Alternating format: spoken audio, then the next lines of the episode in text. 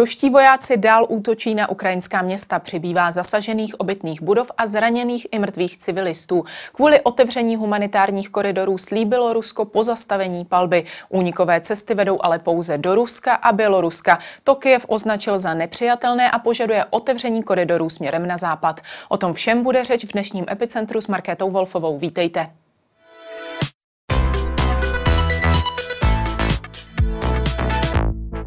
Ve studiu vítám bezpečnostního analytika Michala Smetanu z Institutu politologických studií na Univerzitě Karlově. Dobrý den. Dobrý den, děkuji za pozvání. Ruští vojáci při svém postupu Ukrajinou pokračují kromě jiného útoky na civilní ob- objekty. Jak tuhle strategii hodnotíte? Bude to novým standardem této invaze? Obávám se, že v těchto dnech to, to jsou určitě záběry, které uvidíme více a více. V zásadě jde o to, že v té první fázi války se Rusko pokoušelo od toho svého maximalistického politického cíle dosáhnout velmi rychlým postupem, kde se spíše vyhýbali vlastně přímým střetům, ať už teda útokům na civilní objekty, tak vůbec jako srážkám jako s ukrajinskou armádou, a tím hlavním cílem byl teda sprint především, především ke Kyjevu a snaha vlastně dosáhnout kapitulace Ukrajiny během těch prvních několika dnů. Ta evidentně nevyšlo, byla to jako poměrně zásadní miskalkulace a v tuhle chvíli tím vidíme teda přechod k té taktice, ve které bohužel Rusko je, je poměrně dobré, to znamená velmi tvrdé útoky proti, proti městům i za pomoci těžké ozbrojené techniky, ze které samozřejmě ten výsledek je mnohem větší počet civilních obětí. Dá se to tedy brát tak, že ten uh, útok na civilní obyvatelstvo je nějakou známkou zoufalství ze strany Ruska? Určitě to známkou přehodnocení té taktiky, kde, která byla očividně pro Rusko chybná v tom smyslu, jaké se stanovalo cíle. To znamená, že nevím, jestli zoufalství je úplně na místě, ale určitě jako velmi silná potřeba teda změnit, změnit taktiku, obětovat část toho, toho původního plánu, plánu směrem k tomu novému. Rusko otevřelo únikové koridory, které ale vedou pouze směrem do Ruska nebo do Běloruska. Jak číst tohle? Chce třeba Rusko obrázky Ukrajinců prchajících právě na východ využít ke své další propagandě v Rusku nebo tak podobně? No já si myslím, že jako nenapadá mě jiný důvod než ten propagandistický. Vlastně Rusko, ten, ten narrativ Ruska, který používá i směrem k vlastnímu obyvatelstvu, je útok teda proti tomu v uvozovkách, v uvozovkách těm nacistům v Kyjevě, to znamená proti tomu ruskému vedení, ale v zásadě i braný tak, jakože, jakože nepřítel nejsou běžní Ukrajinci, které vlastně se snaží Rusko spíše osvobodit od toho, od toho režimu. Takže asi jako záběry, jako hodně spekuluju, berte to s rezervou, ty, ty záběry ukrajinských civilistů prchajících do Ruska, které Rusko zachraňuje a ujme se jich, by určitě té ruské uh, propagandistické mašinéry fungovalo, uh, fungovalo perfektně. Dá se předpokládat, že by Rusko vyslyšelo tu výzvu otevřít právě ty uh, koridory směrem na západ? No, to, to, je, to je velká otázka. Tak jako v tuhle chvíli se zdá, že tohle je ta ruská, ruská nabídka. Mě to teda upřímně ani nenapadlo ta varianta, že by, že by nabízelo uh, koridor do Ruska a Běloruska. V podstatě spíš jako v mé hlavě to vůbec jako nebylo myšlený jako varianta. Ta moje představa byla, že, se, že bude uh, snaha vlastně pomoct civilistům opustit město a potom ty civilisté budou mít možnost vlastně dle svého uvážení utíkat buď jako do západní části Ukrajiny, která je výrazně bezpečnější než ta obležená města, anebo potom dále, dále na západ. Západ, takže upřímně těžko říct ten ruský záměr a jak moc na těch koridorech bude, bude trvat. Zároveň také už od víkendu sledujeme při, přísliby té ruské strany o klidu zbraní právě pro možnost úniku civilních obyvatel a stále na ten klid zbraní nedošlo. Červený kříž navíc hlásí, že únikové koridory jsou údaj, údajně podminované. Je to tedy ze strany Ruska nějaká past právě, právě na to civilní obyvatelstvo? Hmm. Já jsem to, tu zprávu pochopil tak, že tam dochází k používání minometů, spíš než by tam docházelo k jako používání třeba nášlaplých min, takže nějakému jako záměrnému podminování, ale samozřejmě jako pro ty civilisty to nehraje, nehraje žádný rozdíl. Obecně samozřejmě útočení na civilní cíle je, je něco, co je, co je v rozporu, v rozporu s válečným právem, respektive s mezinárodním válečným právem, a v tomto smyslu je to samozřejmě odsouzeníhodná praktika, praktika v jakémkoliv směru. Jak to tedy hodnotit, když někomu tedy zpřístupním koridor únikový a potom na něho jakkoliv útočím, je to zase nějaká předem vymyšlená taktika Ruska nebo opět nějaký akt zoufalství? Upřímně tam, tam jakoby více faktorů, ono to není nutně takhle binárně, že, že je to buď, uh, buď se uvolní koridor, anebo, uh, anebo sto cílené útoky na civilisty. Ono vlastně spoustukrát to rozhodnutí, uh, vlastně možnost třeba nějakého příměří uh, v jakémkoliv jako kontextu probíhá na té politické úrovni a pak je ta vojenská úroveň, kde prostě často ty rozkazy se buď na místo nedostanou, nebo, uh, nebo jsou špatně pochopeny, špatně dodržovány, může v několika případech docházet i k tomu, že, že se třeba nějaká jednotka cítí prostě být ohrožená, tak prostě jakože opětuje palbu. Samozřejmě něco z toho jako může být i záměr, tam je hrozně těžko říct, někdo může ztrácet nervy. Ono obecně prostě spousta lidí má představu, že uh, to politické rozhodování a samotná ta vojenská akce jde vždycky přímo jednoduše, jako když hrajete počítačovou hru, ale ono ve skutečnosti válka je poměrně velký chaos, uh, poměrně komplikovaná ta komunikace vlastně na všech těch úrovních, kdy to musíte předávat od toho nejvyšší úrovně až po těm, těm jednotlivým vojenským jednotkám, takže spousty toho jsou i chyby, špatné odhady, ale něco je samozřejmě i záměr, takže tam je to, řekl bych, že to je jako mix těchto důvodů. Ano, pro Rusko obecně, a to byl ten původní záměr vlastně ruský, pravděpodobně je lepší se těm civilním obětem vyhnout. Jo? To jako civilní oběti jsou v tom samém příběhu spíš daň za to, že Rusko teda ta původní taktika nevyšla a snaží se o tu výrazně tvrdší taktiku, kde ty civilní oběti jsou. Samozřejmě z pohledu jako ruské propagandy je výhodnější se těm uh, civilním obětem vyhýbat, ale pro ně to má zase jinou cenu, protože pak ty útoky nejsou tak efektivní. V začátku jsme viděli, že, uh, že ta snaha se vyhýbat civilním obětem byla výrazně vyšší. Teď už vidíme, že na to je nám je velká frustrace a částečná rezignace na tento cíl.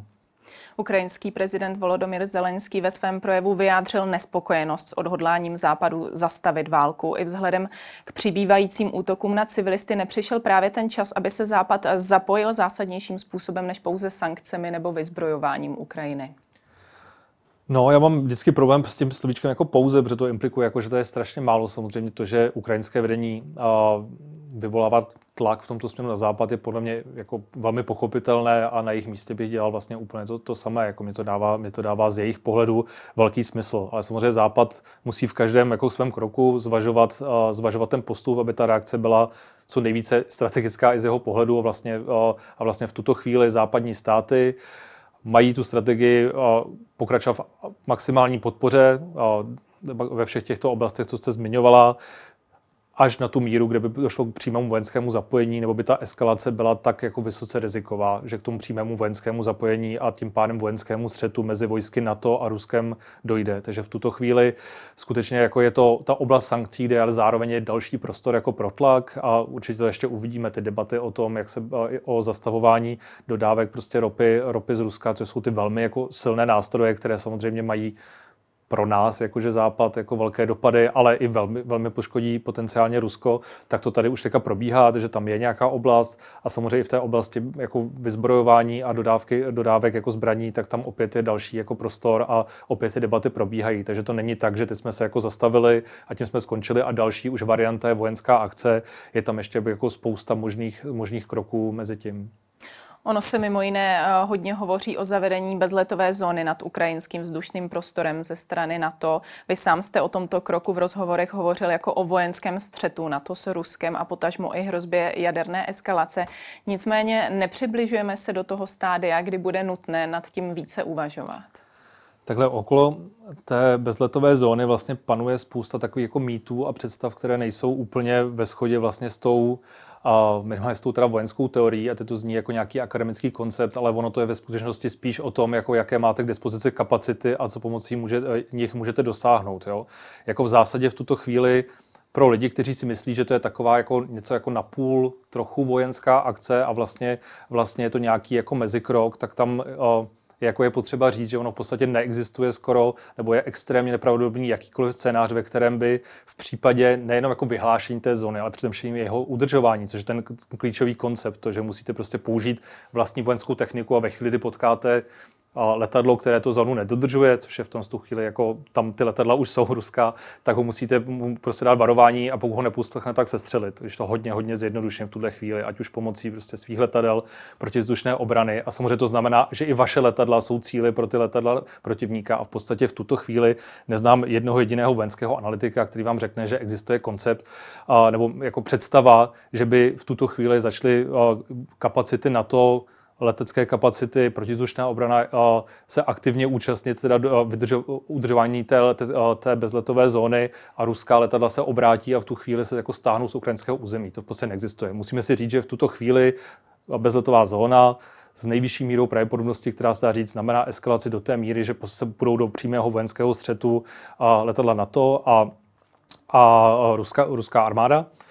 Každopádně samozřejmě někdo může mít, a to je to naprosto jako legitimní návrh, z mého pohledu jako velmi, velmi riskantní, ale legitimní návrh, že mu stojí za to teda riskovat tu eskalaci až na vojenskou úroveň, což znamená potenciální riziko velmi vysoké eskalace a s Ruskem až to jako správný krok. Ale i pro tyhle lidi vlastně v tuhle chvíli, pokud jsme teda řekli, ano, chceme jít kvůli Ukrajině do války s Ruskem, což opět názorově jako legitimní pozice, tak v tu chvíli ale bezletová zóna vůbec není dobrý způsob, jak tu válku začít. Jako v tu chvíli jako bezletová zóna je pro nás logisticky ve všech ohledech velmi náročný a pravděpodobně velmi ztrátový krok, takže i v tu chvíli i pro ty lidi, co navrhujou, je výrazně jsou lepší způsoby, jak teda tu válku s Ruskem začít, než se snažit udržovat bezletovou zónu nad Ukrajinou. Takže ani i pro ty lidi, co se chtějí vyhnout té eskalaci na vojenskou úroveň a pro ty lidi, pro kterou je vlastně ta eskalace cílem, tak bezletová zóna není ta cesta, takže je lepší vlastně i pro obě strany hledat teda řešení, které více odpovídají té jejich pozici a které jsou především strategické, ale jako strategické myslím nejenom v tom, že to je jako tvrdý krok, ale se bavíme o tom, jaké máme kapacity, co jsou schopni dosáhnout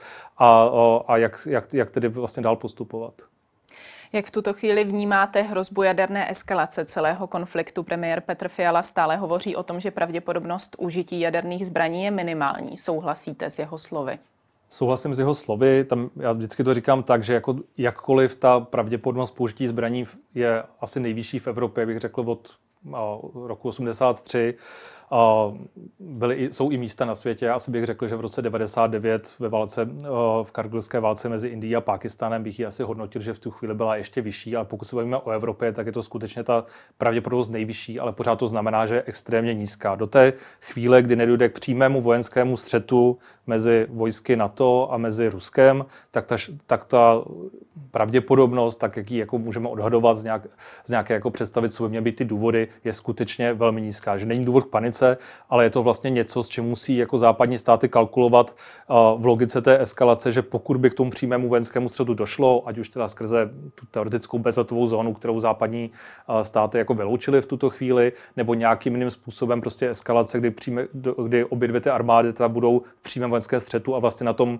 žebříku těch eskalací, kde, kde, kde je vlastně spousta těch jako stupňů, to může jít jako nahoru, tak tam samozřejmě může vést i k tomu. Vlastně celou studenou válku se zabývali jako strategové na západě, na východě vlastně rizikem téhle eskalace, že když se dvě supervelmoci nějakým způsobem dostanou i třeba do menšího konfliktu, který od začátku jakoby nemusel mít tu jadernou dimenzi, tak to se na ní jako může dostat. Takže je potřeba to riziko mít na paměti, že k němu může dojít, ale pořád je to extrémně nízké a z nejvyšší pravděpodobností ničemu takovému nedojde, takže není určitě na místě nějak jako panikařit z toho, že v tuhle chvíli budou padat jaderné bomby kolem, kolem Prahy nebo něco podobného, co občas slýchávám, slýchávám jako hrozbu.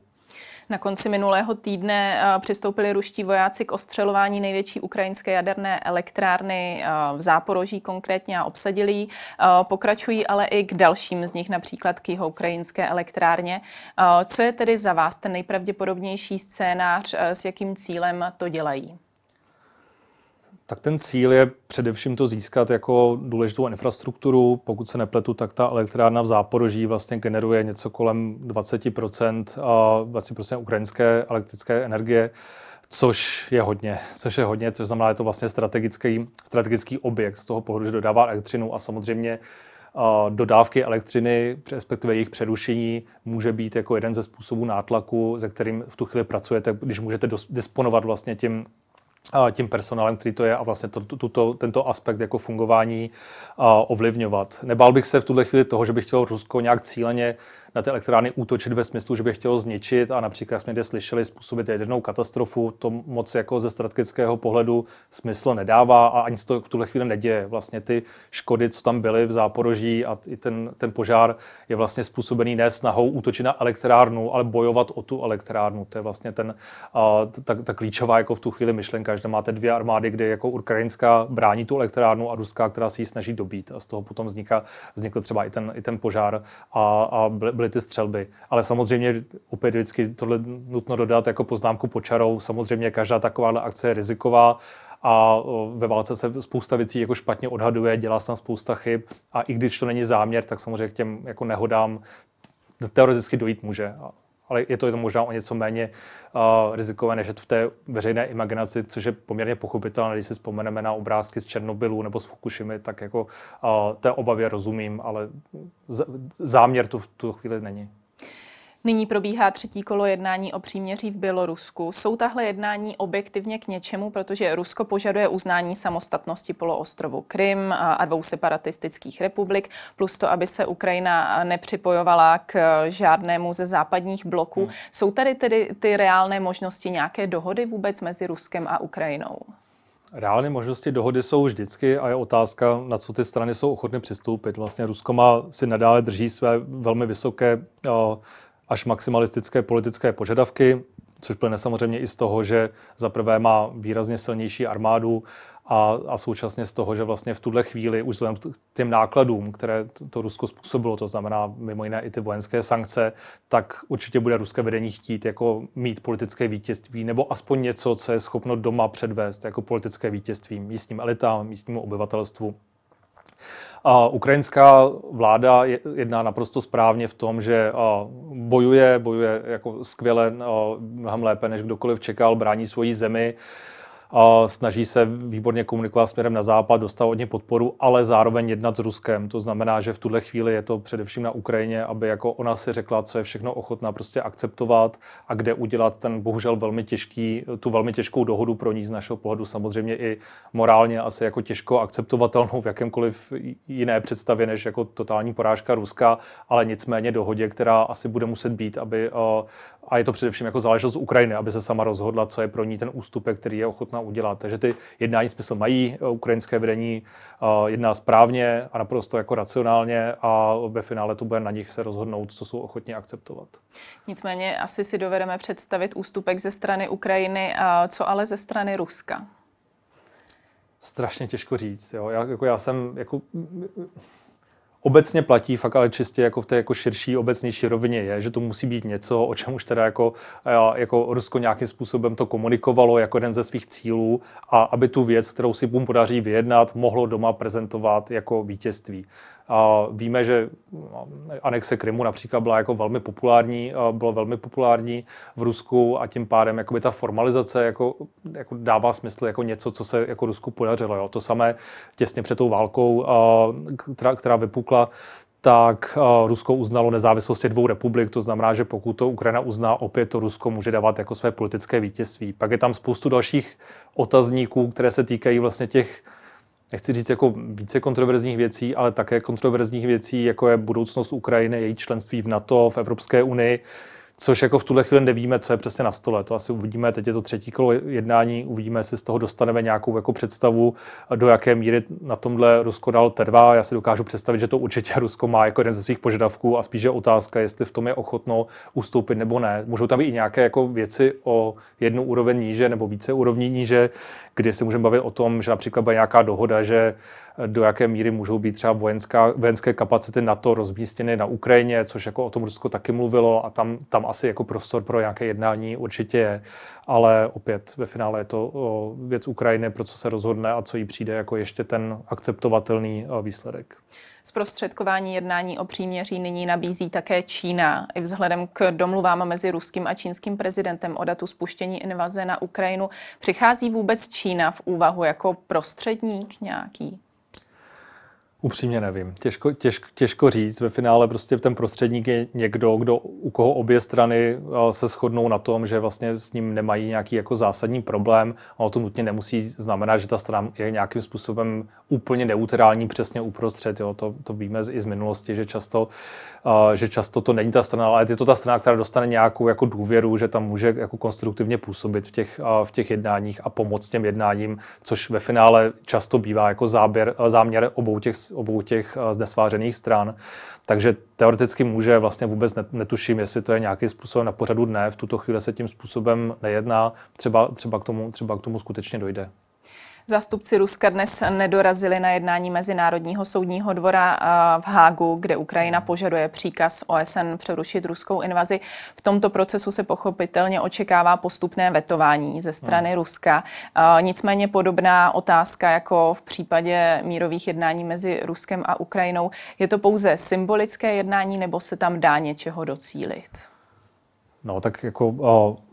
Prakticky asi moc ne, se obávám, ale to, že je něco jako symbolické, neznamená, že to jako nemá reálný efekt, jako že nějaký, jako je, o, jakkoliv ne, ten úplně ve, ve smyslu, že tam někdo bude odsouzen a bude za to, bude za to potrestán jako v důsledku jednání toho soudu. Že jo? Tam je strašně důležité si uvědomit, že, že ten kromě toho ekonomického tlaku, tak ten diplomatický tlak vlastně jako, jako je, prostě, je prostě důležitý. Je důležitý nejenom jako v kontextu té samotné krize, ale obecně kvůli tomu, jak koukáme na dodržování, lomeno porušování mezinárodních norem, mezinárodního práva, takže je to spíš jako, vlastně jako nutnost i vlastně některé chování v mezinárodních vztazích odsuzovat a je nutnost ho odsuzovat i skrze tato fóra, která jsme kvůli tomu zřídili. Takže, takže v tomto smyslu to určitě, určitě má svoji logiku a je dobře, že se to děje, ale není to nic, o čeho musíme mít nějaké jako očekávání, že to nějakým způsobem výrazně ovlivní jakýkoliv průběh toho konfliktu, ale smysl to svůj samozřejmě má a je to důležité.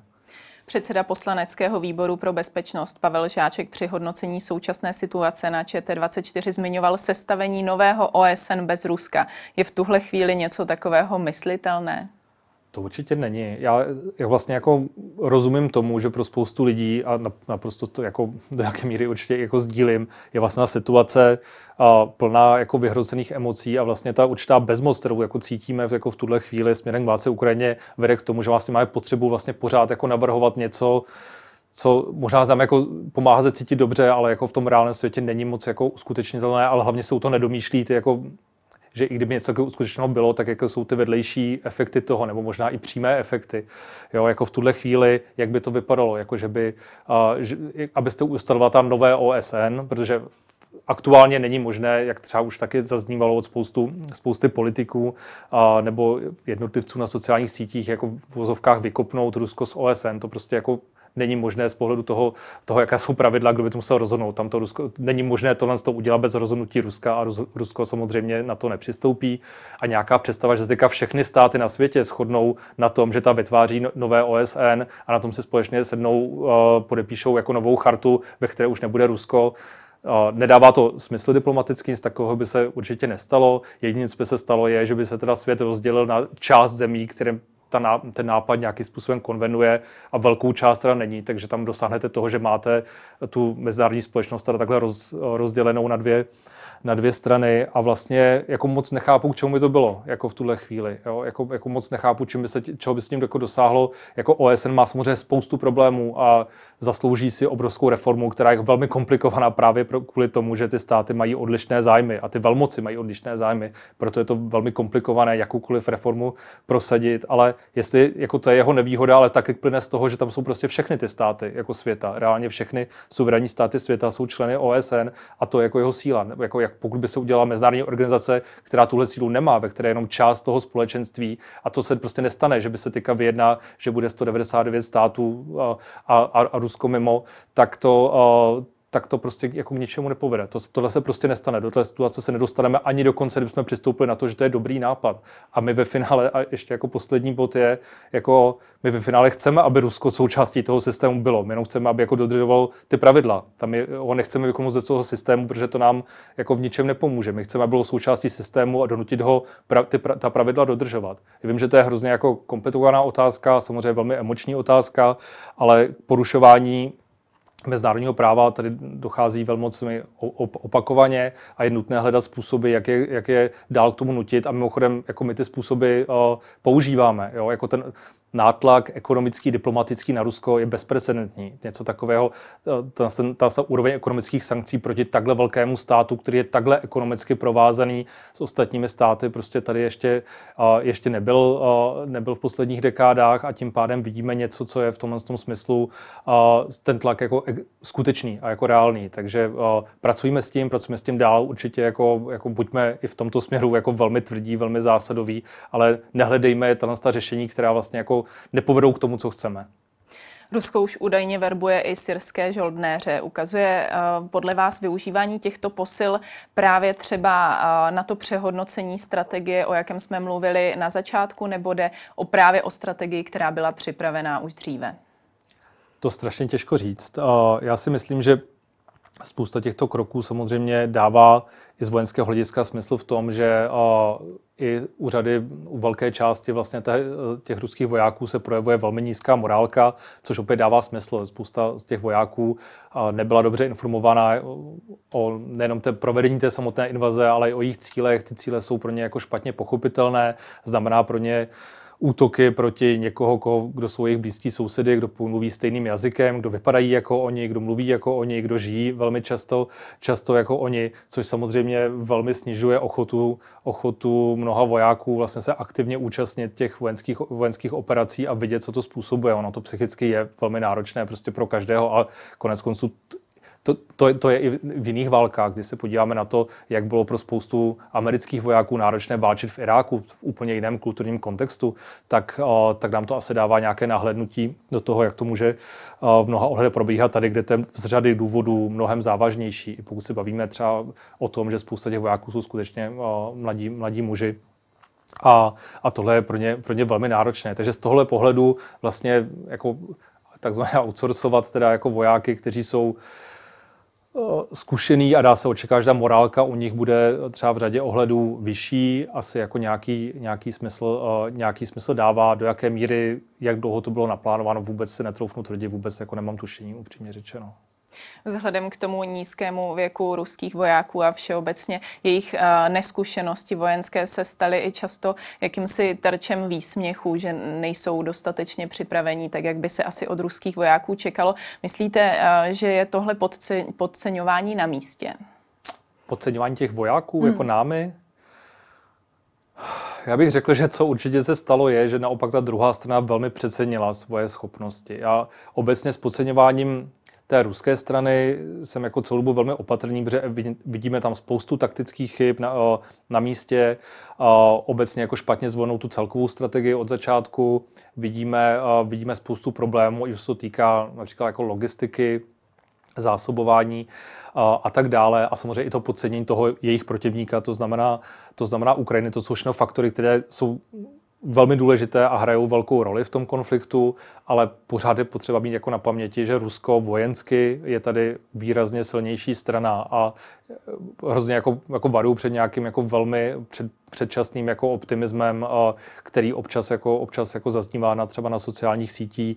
Ten optimismus bohužel není na místě a musíme, a musíme na to i takhle koukat, že spousta těch informací spíše zkresluje náš pohled na ten konflikt a právě tím optimistickým směrem ve smyslu toho, do jaké míry Ukrajina tu válku může nějakým jako způsobem vyhrát, ale potřeba si být jako velmi na pozoru. Samozřejmě to, že Rusko dělá a dělá a udělalo řadu chyb, bohužel, bohužel pro Ukrajinu, bohužel pro nás prostě nesnižuje, nesnižuje fakt, že Rusko ty kapacity má pořád velmi silné a je ten silnější hráč.